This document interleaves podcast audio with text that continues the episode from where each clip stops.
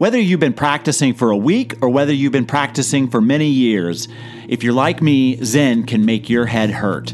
We've left the monks outside of the room and we've locked the door. It's time for us, members of the Sangha, to get together and just talk about life in the Dharma. Welcome to Voices of the Sangha. This is Juan Rim. And this is Day G. Join us each show as members of Dharma Gate Zen talk about living life with the Four Noble Truths and the Eightfold Path. So I've got to be honest, y'all. I feel lousy.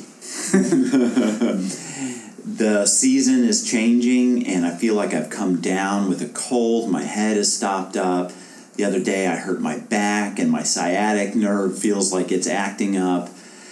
And I'm just curious if the practice actually can um, change how you deal with or perceive pain and, and physical illness. When everything is going right, you're good spirits, you're wondering why isn't everybody else happy? You know, and sometimes I think some of that conversation that you're leading towards is you know how I'm I'm in a good place. I'm you know meditating. Everything is good. What's their problem? And we don't we, we don't understand what their problem or even really thinking. Look, they may be in pain, mm-hmm. and that's a really hard thing to get through. Uh, my experience is yes, it can help, but is it all roses? Absolutely not. And obviously, it depends on you know what what that pain is, and and we all have. I think, as you mentioned before, before we started, a relationship with pain, and how are you dealing with that relationship? And I think some people deal better than others. What have you heard? Um, you're putting me on the spot here. Yes, I am. and I only brought it up because other people talk about having a relationship with their pain, mm-hmm. and, and probably it's it's their changing of expectations. I mean, if, if I am if I am not well, I'm going to be grumpy because I'm going to put my foot down and say I'm not doing another thing until this problem is taken care of, which is I hurt.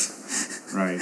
and I got to get out of that me focus. I have to say, no, we're just going to keep plodding along. Right. Um, and so meditation is good for that because it's about changing your thoughts. Uh, mm-hmm. Uh, and I, I admit, I am not uh, going directly to uh, the Four Noble Truths and saying that, oh, right, this is expected discomfort. Yeah.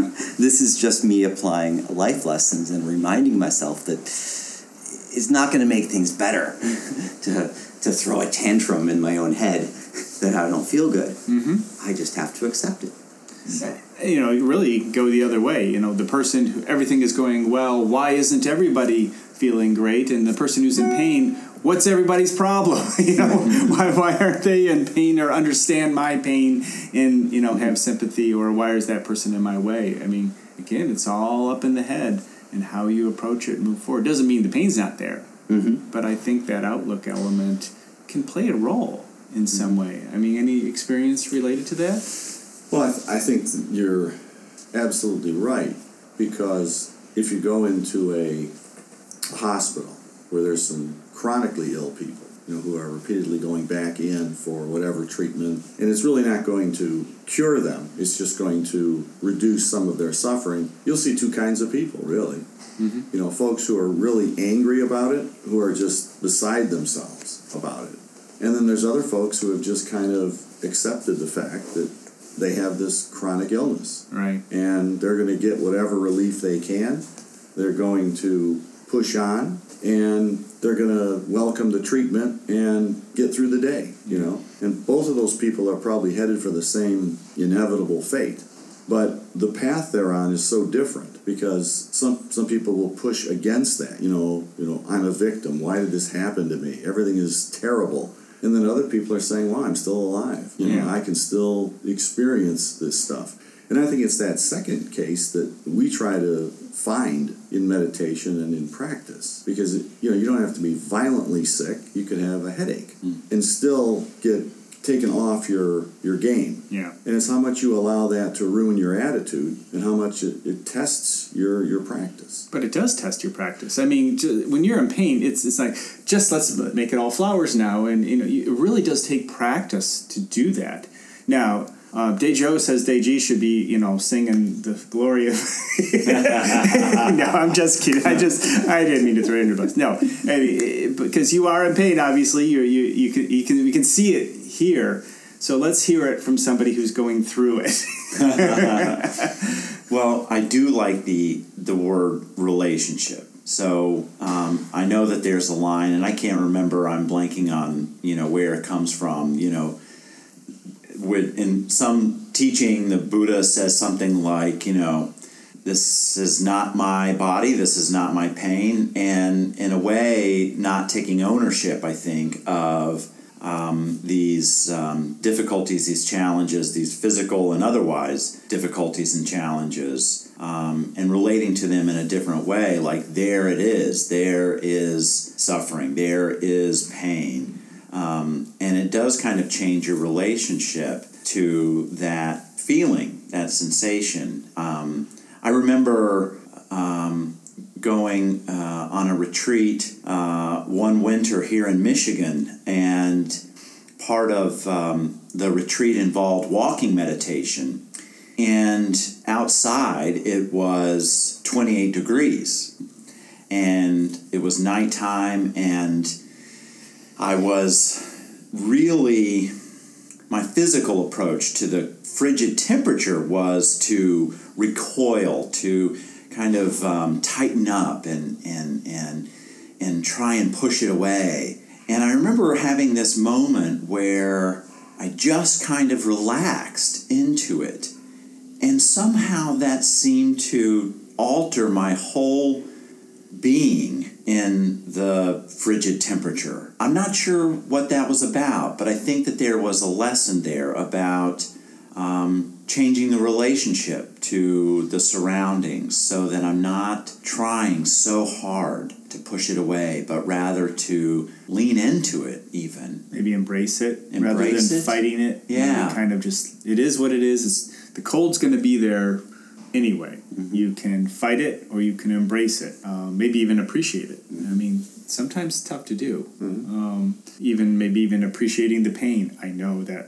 the wrong time to say Yes. that. Appreciate the pain. Oh. but uh, I mean, there's there's a lot of ways to approach it. But usually, I would think I don't know, based on my experience, and that's all I have is you know, fighting it always seems to make it worse. Mm. You know, I mean, doesn't mean you try to find maybe a little aspirin once in a while to help Some something, relief, you know. yes. But um, but yeah, you know, I, I think that you, I think the more I fight stuff like that, the more um, it, it, becomes a negative within my life.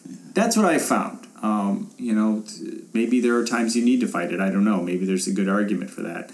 Um, but I think you made a good point. I think that experience was a good example of what it can be, um, depending on the situation, I guess. Well, our, Go ahead. Yeah, no, our, our memory is, is, is a funny thing because it's it's not about what we feel at the moment. Yeah. Mm. It's what we remember that we felt. It's like how long have I felt this, Mm-hmm. or how much longer am I going to feel this? Mm. Um, and so, if I separate out the, the memories, I mean, um, there are there are I've been, I've been ill, and you know you're waiting for medicine to take a factor. There's just med- nothing medicine's going to do. Just deep breathing is my way of dealing with it mm-hmm. because it gives my mind something to focus, and I stop thinking about the past or the future, Yeah. and then the sensation just isn't so bad. Wow, that that's some really nice insight in terms of why maybe meditation works mm-hmm. in that situation. Mm-hmm. Because you're right.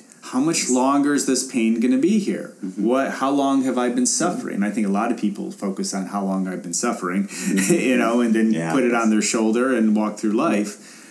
And if you're just in, and I and if I think back when I've been in situations where I've been maybe really like the flu, you know, really bad, like Yes. uh, you- who knows every minute is an hour and you- but but when I stopped and I just kind of focused on my breathing and focused and focused on something else rather than mm-hmm. what all that was going on didn't take everything away but it certainly lessened it. Mm. And then I would even find moments of time where I'm mm. like oh everything is okay everything oh oh my god. Yeah. Mm. but I did have a moment or two that everything was okay. But then mm-hmm. I started thinking about it too much again which is also kind of normal. That's a, uh, that was a great insight. Thank you for sharing that. You're welcome. Well, there's I think there's two layers to suffering. There's the physical suffering, and there's the psychic suffering, Mm, as, mental, as yeah. you guys were talking about. And I think it's that anticipation of continuing suffering, or the onset of suffering, that really harms us in our minds Mm. because we become focused on that. You know, we go down that that rabbit hole, and it makes the suffering or the pain that's real intensified Right. because we're we're, we're telling ourselves this is really going to hurt. I really don't like this. Why am I here? And you're just taking yourself further and further away from that tipping point when you start to get better. Mm-hmm. You know, because I mean, we know that life is all about change. Mm. So, I mean, there was a time when I had food poisoning, mm-hmm. and I thought I might die. Mm. Yeah. And you know, that's pretty awful. But what I kept thinking is is this the moment when I'm starting to feel better? Or is this the moment when I'm starting to feel better? Hmm. And I stayed in that mindset instead of saying, is this the moment I get worse? Hmm. Is this the moment I'm going to, you know, die? I just kept thinking, is this the moment I, yeah, I maybe feel a little better. Hmm. Yeah, maybe, you know, and I, you you just push on through it. Yeah. So I think there's that other component to suffering. You know, it's what you're telling yourself about mm. it because our ability to endure pain is vast. Yeah. Talk to people who have chronic illnesses, and it's amazing what, Yeah. what people can live with. But that's because they start each day telling themselves something. Mm. You know, I'm going to push through this. I'm not going to be consumed by it. And that's when you realize the power of your mind Yeah. and, and why meditation is such a, a resource. I, mm. it reminded me of a time kind of similar. I, I don't know if it was a flu, it was a virus, some sort, but it was powerful. It was the sickest I've ever been in that way. And it was like a routine, you know. I, you know, I won't go into details, but the routine was about twenty minutes long of just, uh, and oh my god, and and after like four hours of this, I, I'm just like, this is an amazing virus. I'm in awe of how powerful this this virus and what it's doing to me and this regiment that it's putting me through is. I mean, really. I mean, the next day after I was I was laying there after the whole night of this, and I and I even said that to Wan Xian, like. I am in awe of what just happened to me, and sometimes you just need to be. It, it is a, it is amazing. Hmm. Well, I was thinking uh, too about Jerry what you said about folks who have chronic illness uh, in your earlier comment, and um, the thought too that this pain might not go away for some people.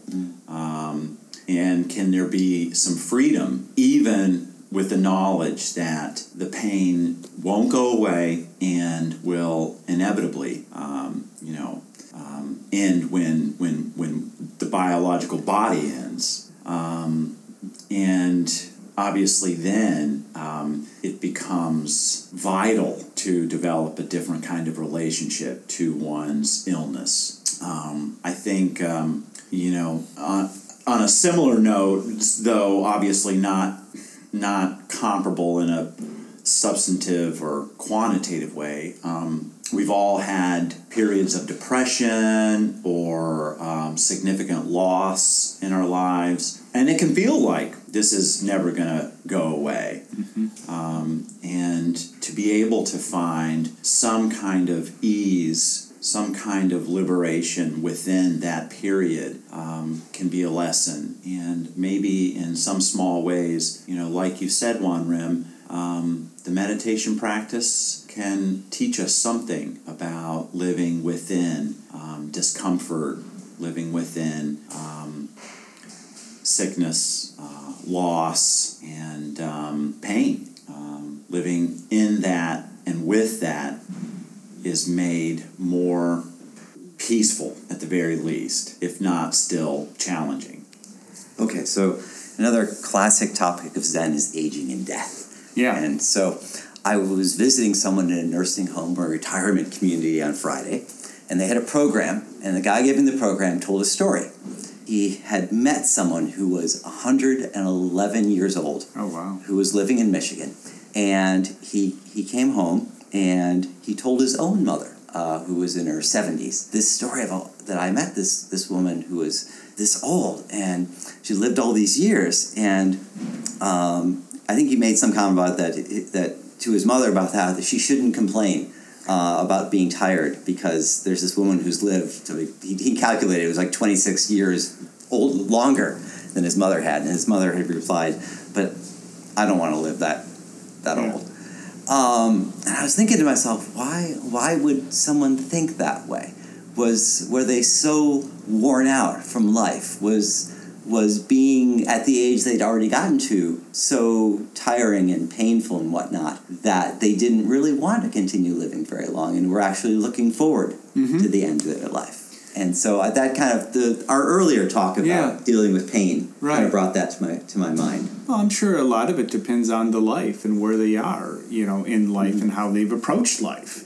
You know, mm-hmm. there are people who have been bitter. I, I've had relatives who, you know what, the last 10 years you're wondering why because, mm-hmm. you know, they're mm-hmm. blind, they're deaf, they're mm-hmm. very unhappy, stuck in a home. And they lasted another 10 years. And you, you're like, why? You know, why?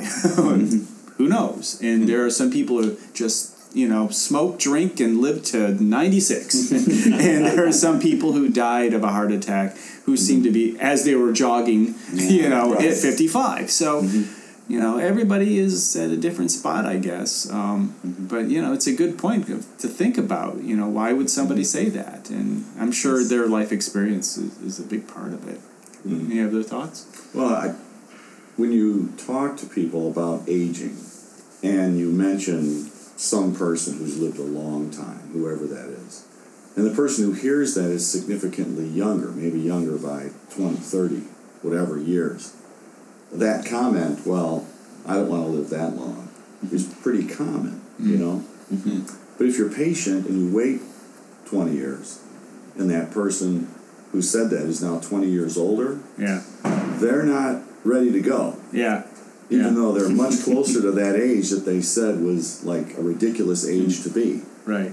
And it's because of empathy or lack of. Yeah. They couldn't imagine, Mm-hmm. you know, what any what use anybody would be at that age. Yeah. Right. know? Right. So so it's a concept, Yeah. you know, until it's reality. Mm-hmm. You know, when you How, how many people have said, I can't believe I made it to 25 or 30 or 50? you know, wow, I never thought I'd make it this old. And then you realize, oh, hey, brain's about the same, you know. I mean, I can, may not be able to do as many things, but, you know, I'm still a young 18 year old in this, Yeah. in this body. yeah, so a lot of it's about self-image. Who do you think you are?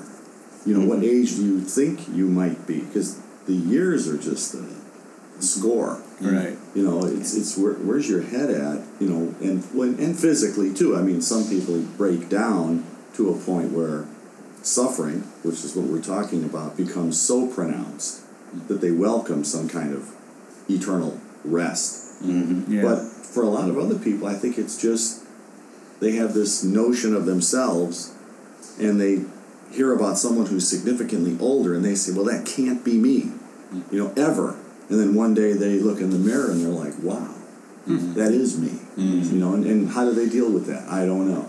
Everybody's different. Mm. But I think part of it is that too. You know, you can't imagine it. It's like, oh, that can't be me because this notion I have of myself is yeah. somebody else. And that, and that, and that uh, also can go to the whole pain conversation too. Just back to the mm-hmm. sometimes not having the empathy for other people who are in pain, mm-hmm. or even empathy for people who are not in pain. I mean, you're in pain, so they must be, you know, they have to suffer too. And, mm-hmm. and not sitting back and saying, no, I don't have to ruin their day also. Mm-hmm. You know, I can still add something to this world. And if I'm going to take my pain and take it out into the world, I'm not adding something good. I can, you know, the, the silent suffering, I guess, in a mm-hmm. way of just working through yourself and Right. but still bring something great to the world. Yes. You, you still have that option. You have Yes. that choice. Yes. Mm-hmm. Well, you, you, you talking about nursing homes and assisted living and places like that. More and more, those places are finding that when they bring children Mm-hmm. into those places, mm-hmm. it has a calming and rejuvenating effect on the residents mm. because they have forgotten Yeah. that lifestyle, that mentality. Ah. You know, mm. they're just sitting there and reflecting and, you know, the good old mm-hmm. days and today isn't so great, you know, and today's generation doesn't understand, you know, this Yeah. the same stuff you hear. But they bring children in, and suddenly they see them remembering to play and be imaginative and creative and, you know, not limited by all their memories. Right. And uh, it, it's, it's helpful. Yeah. And uh, I mean, just important in, in terms of transitions. I mean, what what we're able to do today is, is not what we're going to be. We may not be able to do it tomorrow, but we have to find other things. I mean, to to look at in this community that I was visiting, um, they do have their own resident council and they do plan their own activities. And even if it's just helping out your neighbor, Yeah. uh, Right. everyone is, is there in this particular location because they can't live independently anymore. But that what that means is different for each of them. Mm-hmm. Uh, so what each of them needs is different. So what each person is able to contribute Mm-hmm. is different. And so it's, it's inspiring Yeah. to see people Yeah. adapt. Um, Yeah. There's of course there's a lot of a lot of sad stories, but Yeah. those those teach a lesson as well. I think Jo- Dejo's on a roll. The word adapt this time. Good job. That's right. No matter what the situation, you're just going to have to adapt. Mm-hmm. There you go. How you do, how you how you adapt is up to you. Karma and intention. I love it. Nice.